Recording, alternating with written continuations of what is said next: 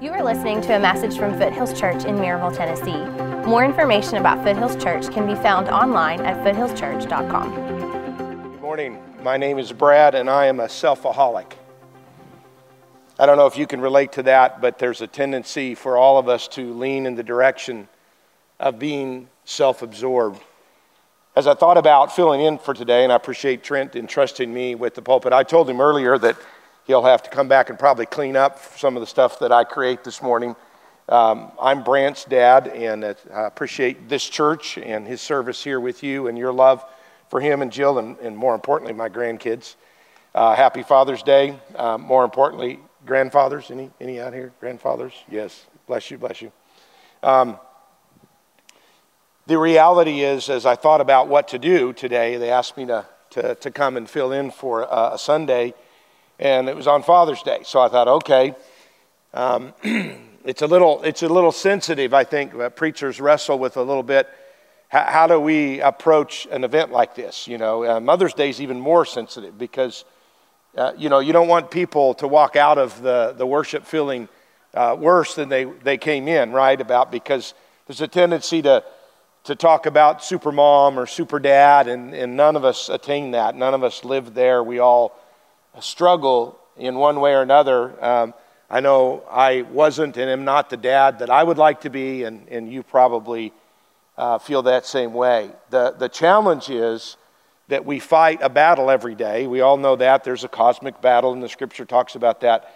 But we, we fight uh, this own internal battle, battle of being self absorbed. Um, I think you might even say that the synonym, synonym of sin is self. Uh, the Bible talks quite a bit about it. And, um, and so, but when I began to think about what I wanted to, to try to do today was to talk about a little bit with the Father's Day in mind, but it's really broader than that, is to this importance of being a man of influence. To be a man of influence. I know for me, and many of you, if not all of you, will have this your own story of who's influenced you the most. Um, you know, I, I just turned 58. I didn't get here in life without some real encouragement along the way from a wide variety of people. Started in the home. I'll talk about my dad toward the end of the service if, uh, if there's time left over. Um, you know, we've had teachers and coaches and pastors and youth pastors. And, and uh, when I got to college, I was really up for grabs spiritually. And I was a believer, but I had not been an obedient, growing disciple. And uh, I knew that needed to change. And I began to pray about it. And, and I encountered a guy named Dave Edwards. And Dave Edwards came along beside of me, kind of grabbed me by the collar, and said, I'm going to walk with you on your journey toward Christ. And that turned out to be so significant. And then another guy named Bob Anderson. And I've had other men, uh, Warren Benson and others, who I've looked to as mentors and people who've influenced me, who've influenced me to try to be a man of influence. And even though we're using the male term here today because of Father's Day, but this is really applicable to anybody married, unmarried, women, men, doesn't matter. To be a, a woman of influence, to be uh, a man of influence. Now, we all get the woman of influence thing. How many of you have ever seen a professional athlete say, Hi, Dad? You know, you just don't see that. So we know moms are hugely influential. And so I want to talk to you a little bit about um, the, the opportunity that is in front of all of us today uh, as Christ followers to become more impactful and significant in the lives of other people. I'm going to talk about, we could talk about a lot of things about what does it mean to be a, a man or woman of influence, but I want to focus on two, and in my own opinion, and some of this is just, you know, my experiences in life that I'm going to share with you. But I, for, for me, as I've thought about who's been most impactful on my life, and I've studied the lives of other people who've had an impact. Uh, there are two, two qualities that I think really, really significantly determine whether or not you or I will be men or women of influence. And the two qualities are uh, a servant heart and integrity. A servant heart or integrity. Now, I'm going to spend most of my time today with you on the servant thing. And uh, because I believe a servant leadership is a tremendous, powerful goal for us men and, and women as well. To be a servant leader in the home or in any other setting you find yourself in, married or single, uh, divorced, what, it doesn't matter. You either are or have the great potential to be a man or a woman of influence. But there are serious headwinds in our path that often prevent us from being men and women of influence. And frankly, um, the, the odds are a bit against us in some ways. Now, the, the odds are greatly in our favor in terms of if we're obedient to Jesus and we follow him and his power working through us, and it's God is definitely going to use us. But historically speaking, you know, I went back and looked at all the kings of Israel. There were 43 or 44 kings, and uh, there are only seven that were considered good their whole lives. Seven. Seven out of 43 or 44. And uh, so there, there are a lot of headwinds that we face in terms of, of going down this path of being men and women of influence. And today I'd like to uh, share with you a passage that I think is, is very important as a biblical foundation to this path of influence. And it's Philippians chapter 2, uh, verses 3 and 4. And it says here, Do nothing out of rivalry or conceit but in humility consider yourself or consider others as more important than yourselves. Everyone should look out not only for his own interests, but also for the interests of others. This is a key passage, and it goes on in and around that, the context of that epistle that uh, Paul wrote to the Philippians. It talks about Jesus as the prime example of uh, being a servant leader and taking upon himself the sins of the world and serving in submission to the Father. So we have a great example in terms of what Jesus did, and there are many other passages we could look at, but this will be our kickoff point today is this challenge out of Philippians to consider also the interests of others. Now, when you think about that opportunity that is in front of us, um, it, it's, it's easy to speak too broadly about, well, are, are you a servant? Or are you a follower of Jesus? And, and I hope both of those are true in some measure. Um, but th- those are, that's pretty vague, right? And so I'm going to try to get a, a, break it down a little bit. I'm, I'm really more of a teacher than a preacher. That's probably may already be obvious to you and will be in about 25 more minutes for sure. But um, I don't know what the difference between teaching and preaching is. Some have said it's how fast and loud you talk.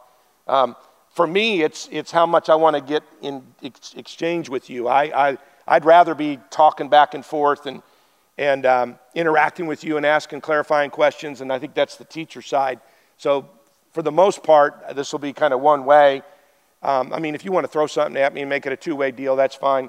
But uh, for mostly, it's just me talking now. So, bear with me on that.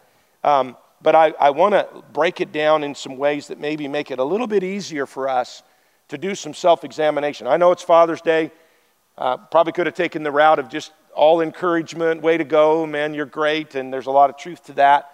Um, but but uh, I think it's it, a, a, great opportunity here to even become even more involved in being a, a man of influence. So I'm going to take that route, which challenges us a bit. So we're going to look at these different ways to compare and contrast two paths.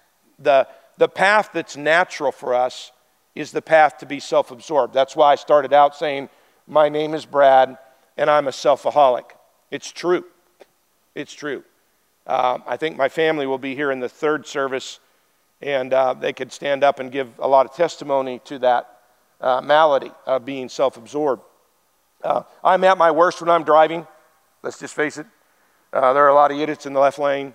Um, you know, my, uh, I, did I just use the word idiot? I really didn't mean that. Uh, I sort of did. But um, I remember one time my son, he'll be in the third service, I think, unless he's already in here somewhere when he was about 13, he said, Hey, Dad, do you, do you notice that anybody that drives faster than you is an idiot, and anybody that drives slower than you is stupid? And uh, I said, Well, yeah, that's right. That, that, that's right. So I had this 13 year old rebuke me because I was being self absorbed in my driving. Anybody else self absorbed drivers here? You don't? Uh, well, I'm from Wyoming. Stop signs were suggestions. You know, I don't see anything wrong with being a self absorbed driver. Um, you can do whatever you want, just stay out of my way, right? Right? Uh, that can be a real problem when you uh, work at Lifeway. And uh, I don't have any Christian stickers on my car, but uh, that's just stupid. Um,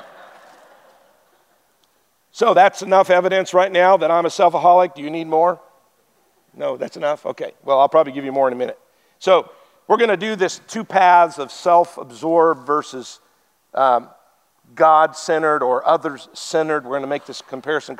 First, let's just talk about how a self absorbed person views God to some degree, right?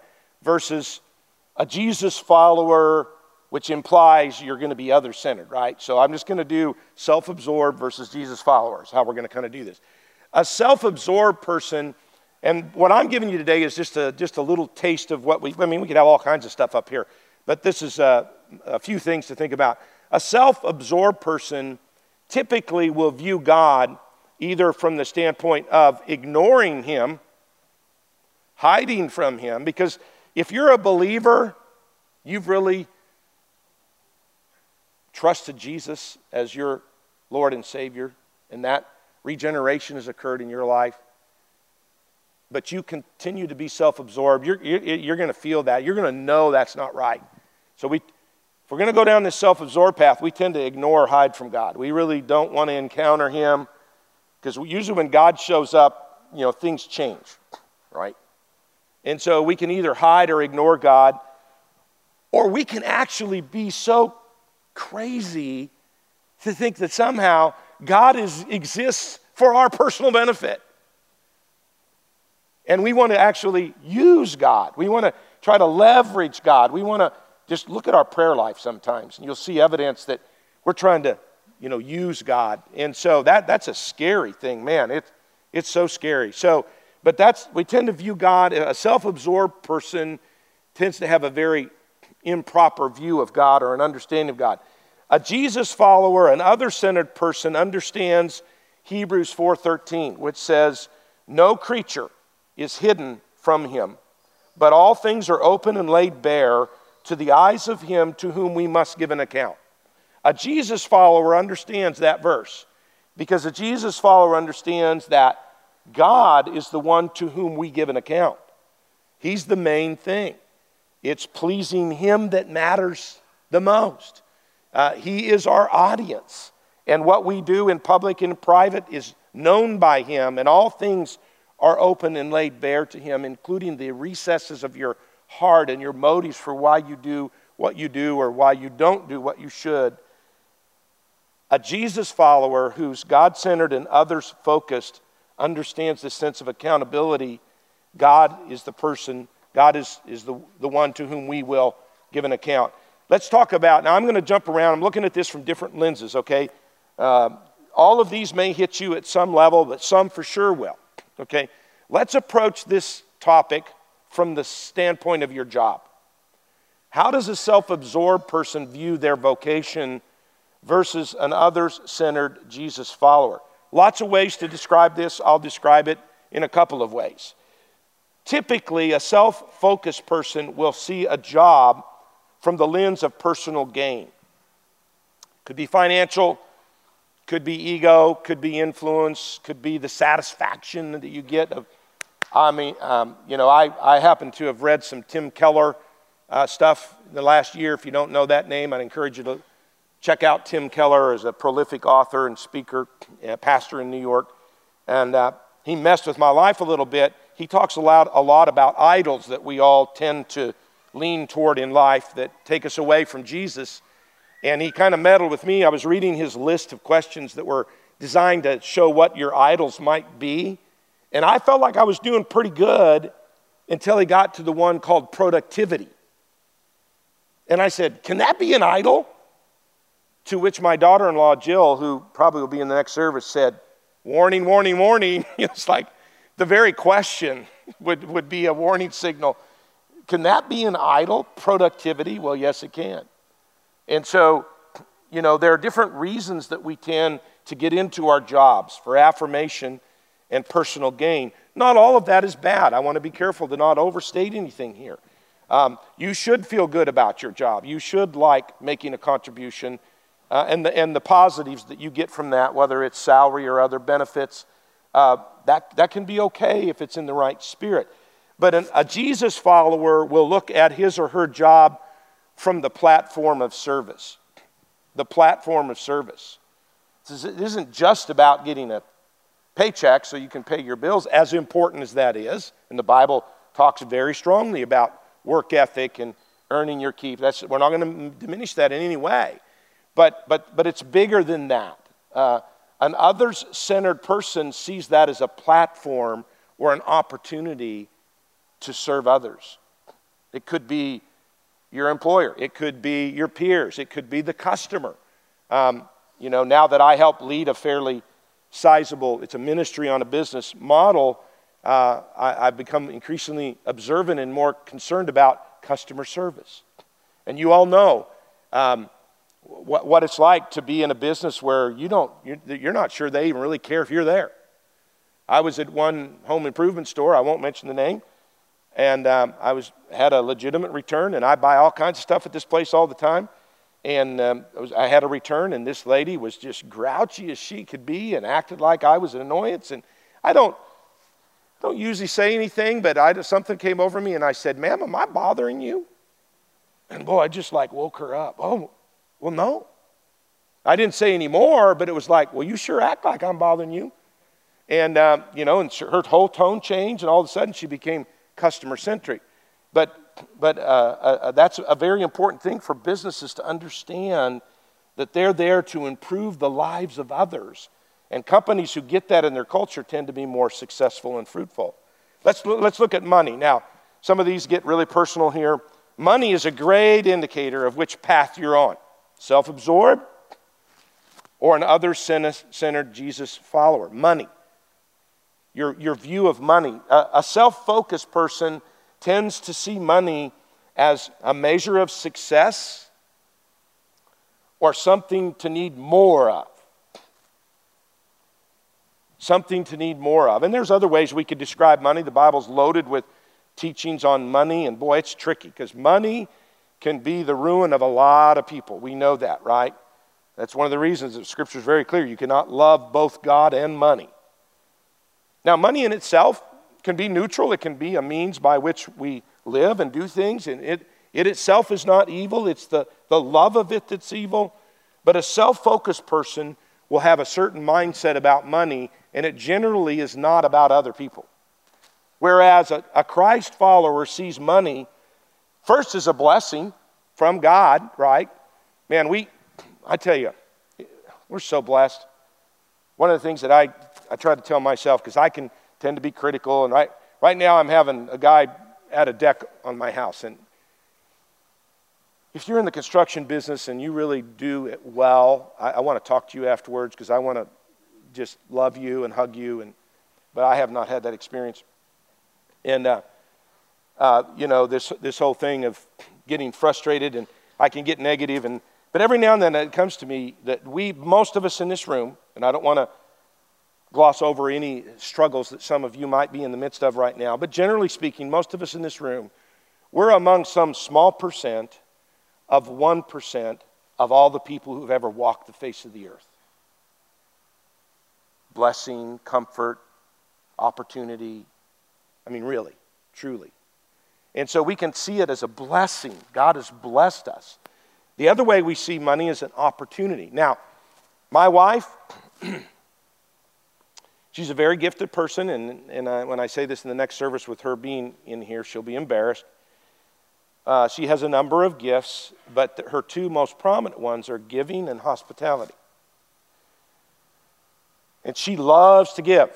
And she set up this fund, and she just loves to channel money through that fund. And, and uh, you know, it's, it is fun. It is enjoyable. We're at a phase of life where we can give more. Our first decade of life and marriage and ministry, where we were like at the poverty level or less, and it's like, wow, I don't even know how we made it through that. But she loves to give, and we've given all the way through both thin and, and blessing years. But she, she, I think she'd give, she'd probably give 90% of away if she could, you know.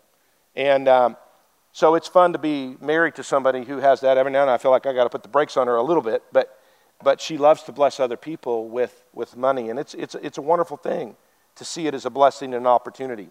Let's go to another subject. Believe it or not, failure can be a lens into the soul.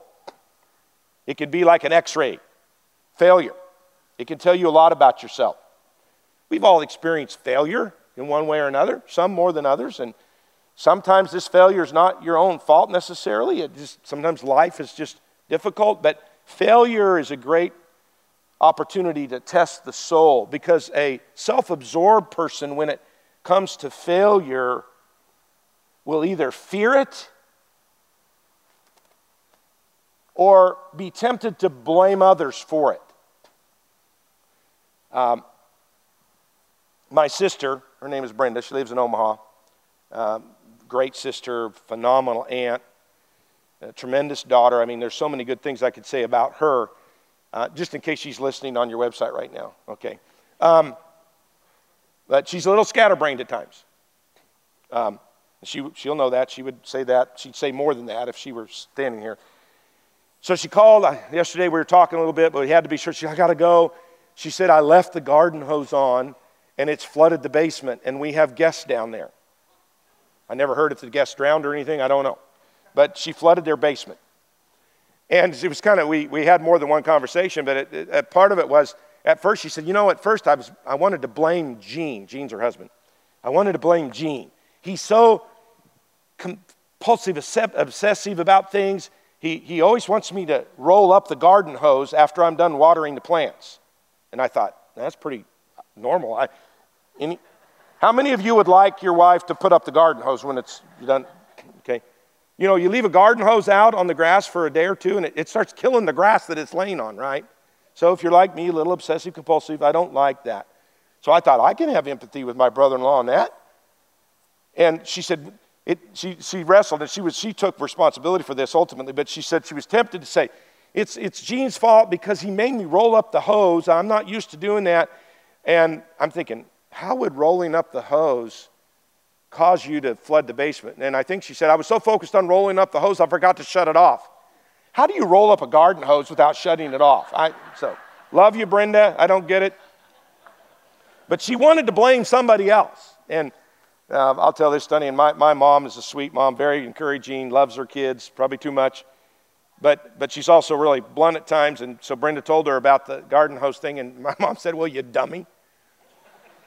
And Brenda got a little defensive, and then they, mom called and apologized. So, sorry for taking you through some of my family drama right then.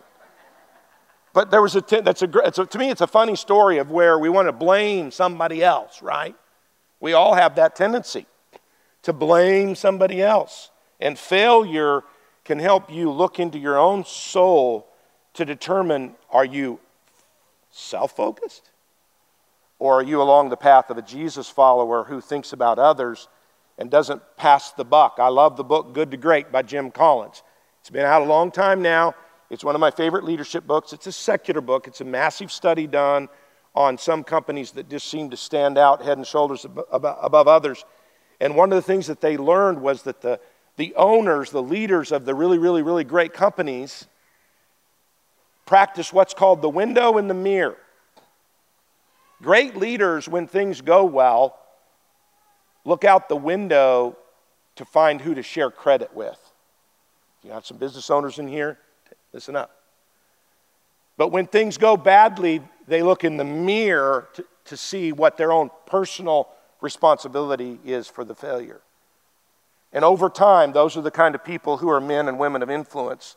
They don't look at failure purely from a self absorbed lens. Let's talk about the next emphasis of how, how, how you look at those around you. When I shared this with uh, uh, our employees where I work, uh, the, I titled this uh, Fellow Employees, but not all of you are in that context, so I broaden it. But just in terms of the people around your life.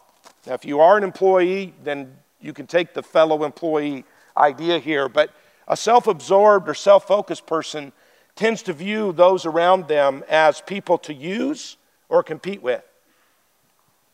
To use or compete with. Now, don't, don't raise your hand here just in case you've got a former boss sitting nearby, but some of us in this room can relate to feeling used by a company or by a boss instead of appreciated and valued. We know what that's like.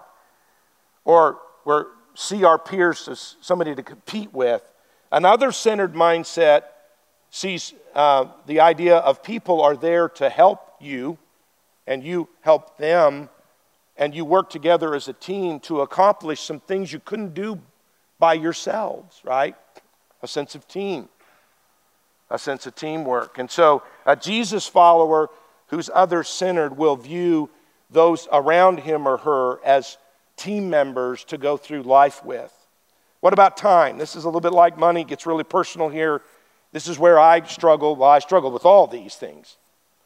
But I definitely struggle here with time because time's a precious commodity. I think a lot of people would say they value time more than money. And actually, I, I would support that. I think time is more important than money. Um, time, it goes by fast, there's only so much of it. A self focused person views time as something to be protected. You can't hoard time, but if you could, it would be hoarded. Um, some people that are really, really focused on the, back in the day, it was the day timer. Now we've gone long past that, right? Everybody has their electric calendars on their phone and whatnot. And we, I, can, I can be very protective of my time because I know it's precious little of it. It goes by quickly. Um, but an, a Jesus follower will see time as something to steward for God and the sake of others. This again, I, I know I'm sounding out my wife to be phenomenal because she is. Sorry if that gags you in any way. Um, she, uh, she loves to cook meals for people. And no, you live too far away from Franklin, Tennessee, you're not going to get on that list. And for you to get on that list, things would have to be really bad for you. So you really don't want to be on that list, right? But my wife fix, fixes meals for a lot of people. You know, moms who've just had babies and people who've been in the hospital. And it's very common for her to do that. And generally speaking, I like it. But on occasion, it knocks out an evening for us. Because, you know, cook the food all day long, cooking, then the, the mess, and then, and then we got to deliver the food, and then sometimes go back and pick it up. And I, I, I'm really big on disposable stuff now so we don't have to go back and pick it up. You know, you want to serve somebody, don't take your stuff that you want back with you. Just put it in disposable things. That's a little, uh, it sounded like Martha Stewart all of a sudden. I'm sorry. Uh, but, but sometimes I get a little annoyed by the amount of time my wife, and then I have to take a step back to me. I'm, I'm really glad I'm married to a, a wife who likes to do that. Time can be a window into the soul as to which path you're on. The Bible. Now, Trent, in the first service, I said, Trent, I'm going to talk to us preacher types, us seminary guys who've gathered together in seminary saying, I, I taught for a seminary for seven years, so. But this can be true of, of, of not just seminary types, it can be true of some of you in this room. I've, I've observed a tendency, I, I hate to say it, and I'll try to clean this up and clarify it before we're done here. I've seen a tendency that the more Bible knowledge some people have, the less I like to be around them. Honestly. Now, there's something wrong with that. The more Bible knowledge, the less I like being around them. I've thought about that. And I've had church members the same way. Some of the church members that come off so godly and so committed, and why don't I like being around you?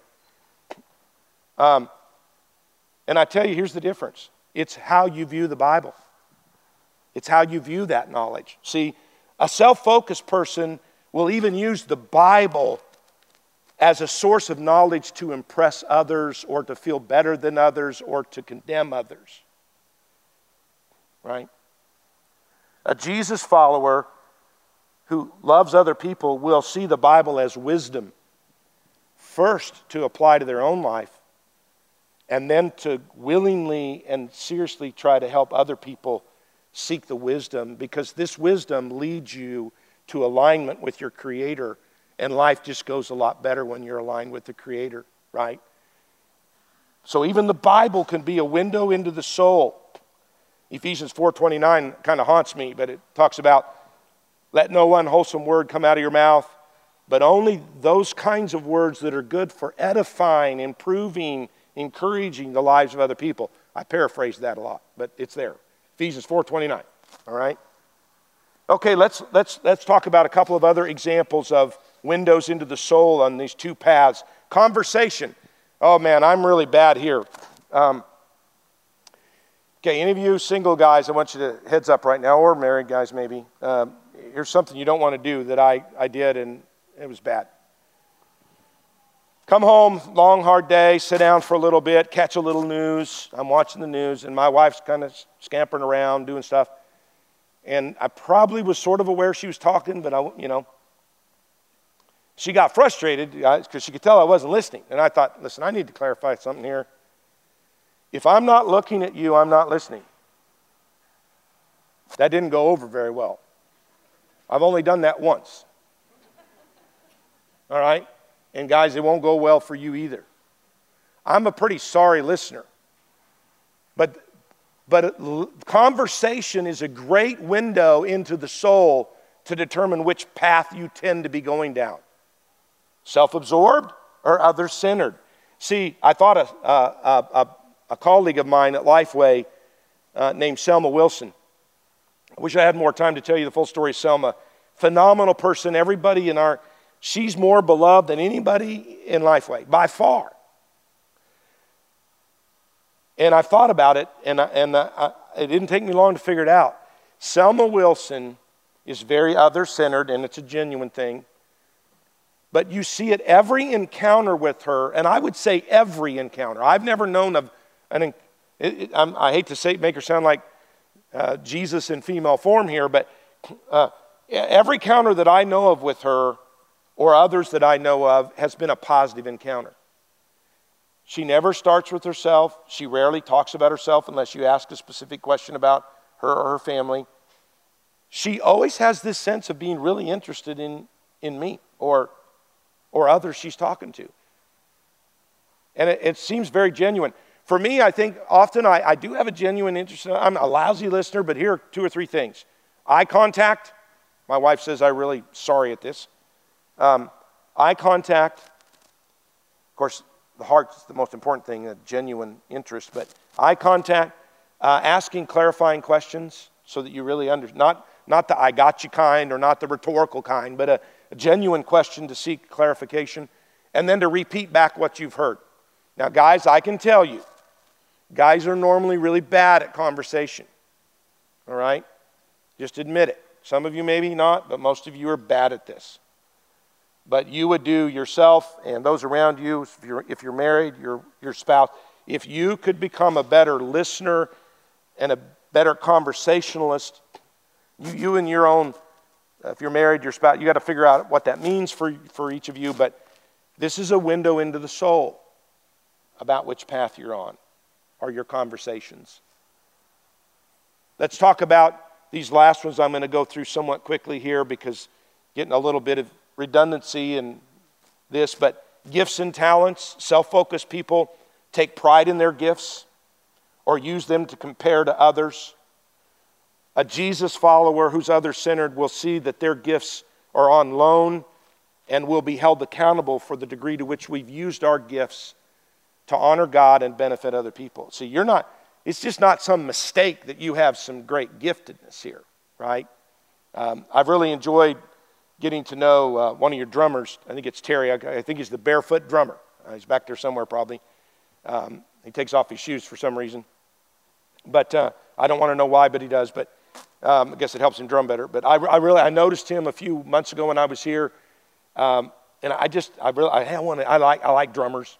Okay, and this is just one example of I'm so glad that he's gifted the way he is, and that he doesn't just hoard this gift for himself, but he comes here and blesses you with it.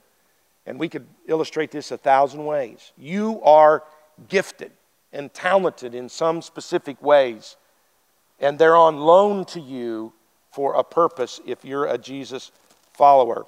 Two more examples of this compare and contrast self. Um, it sounds weird. Uh, self, how does self help you see whether or not you're selfish? but it's similar to what I've said along the way. A self focused person, when it comes to their view of themselves, can either be, and this is weird, this is a bit tricky here, can either have an inflated view of themselves and then draw attention to themselves and be arrogant and whatnot, or it, can, it actually can be the flip side. It can be really low self esteem and kind of be the Eeyore thing.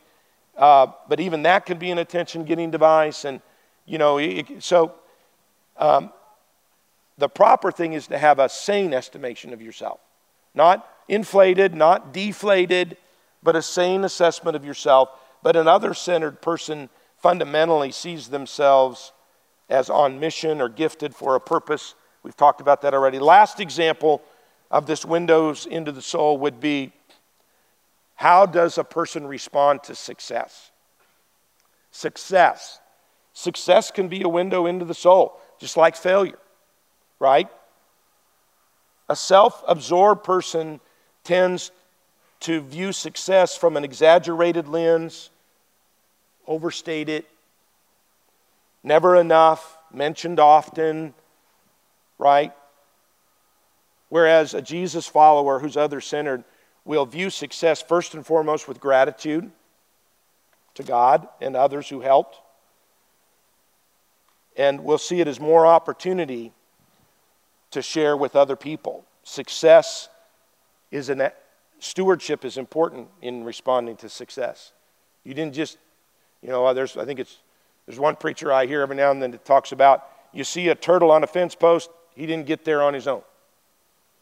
Other people have contributed to our success, and we should demonstrate that with an other centered mindset. Now, this whole process of going down a, a path of being other centered, it's a God thing. You can't do it on your own.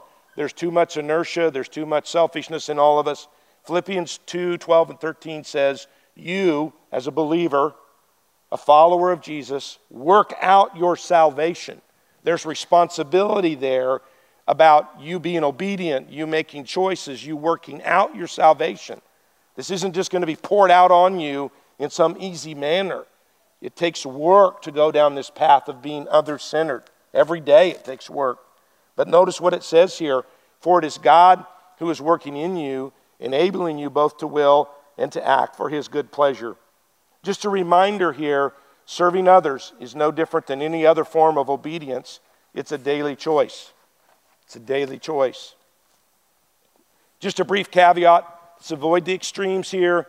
I think the enemy, Satan, and his demonic forces are good about judo. They, if you get some good momentum going in a certain area, he'll try to go that way and, and take it to some kind of extreme.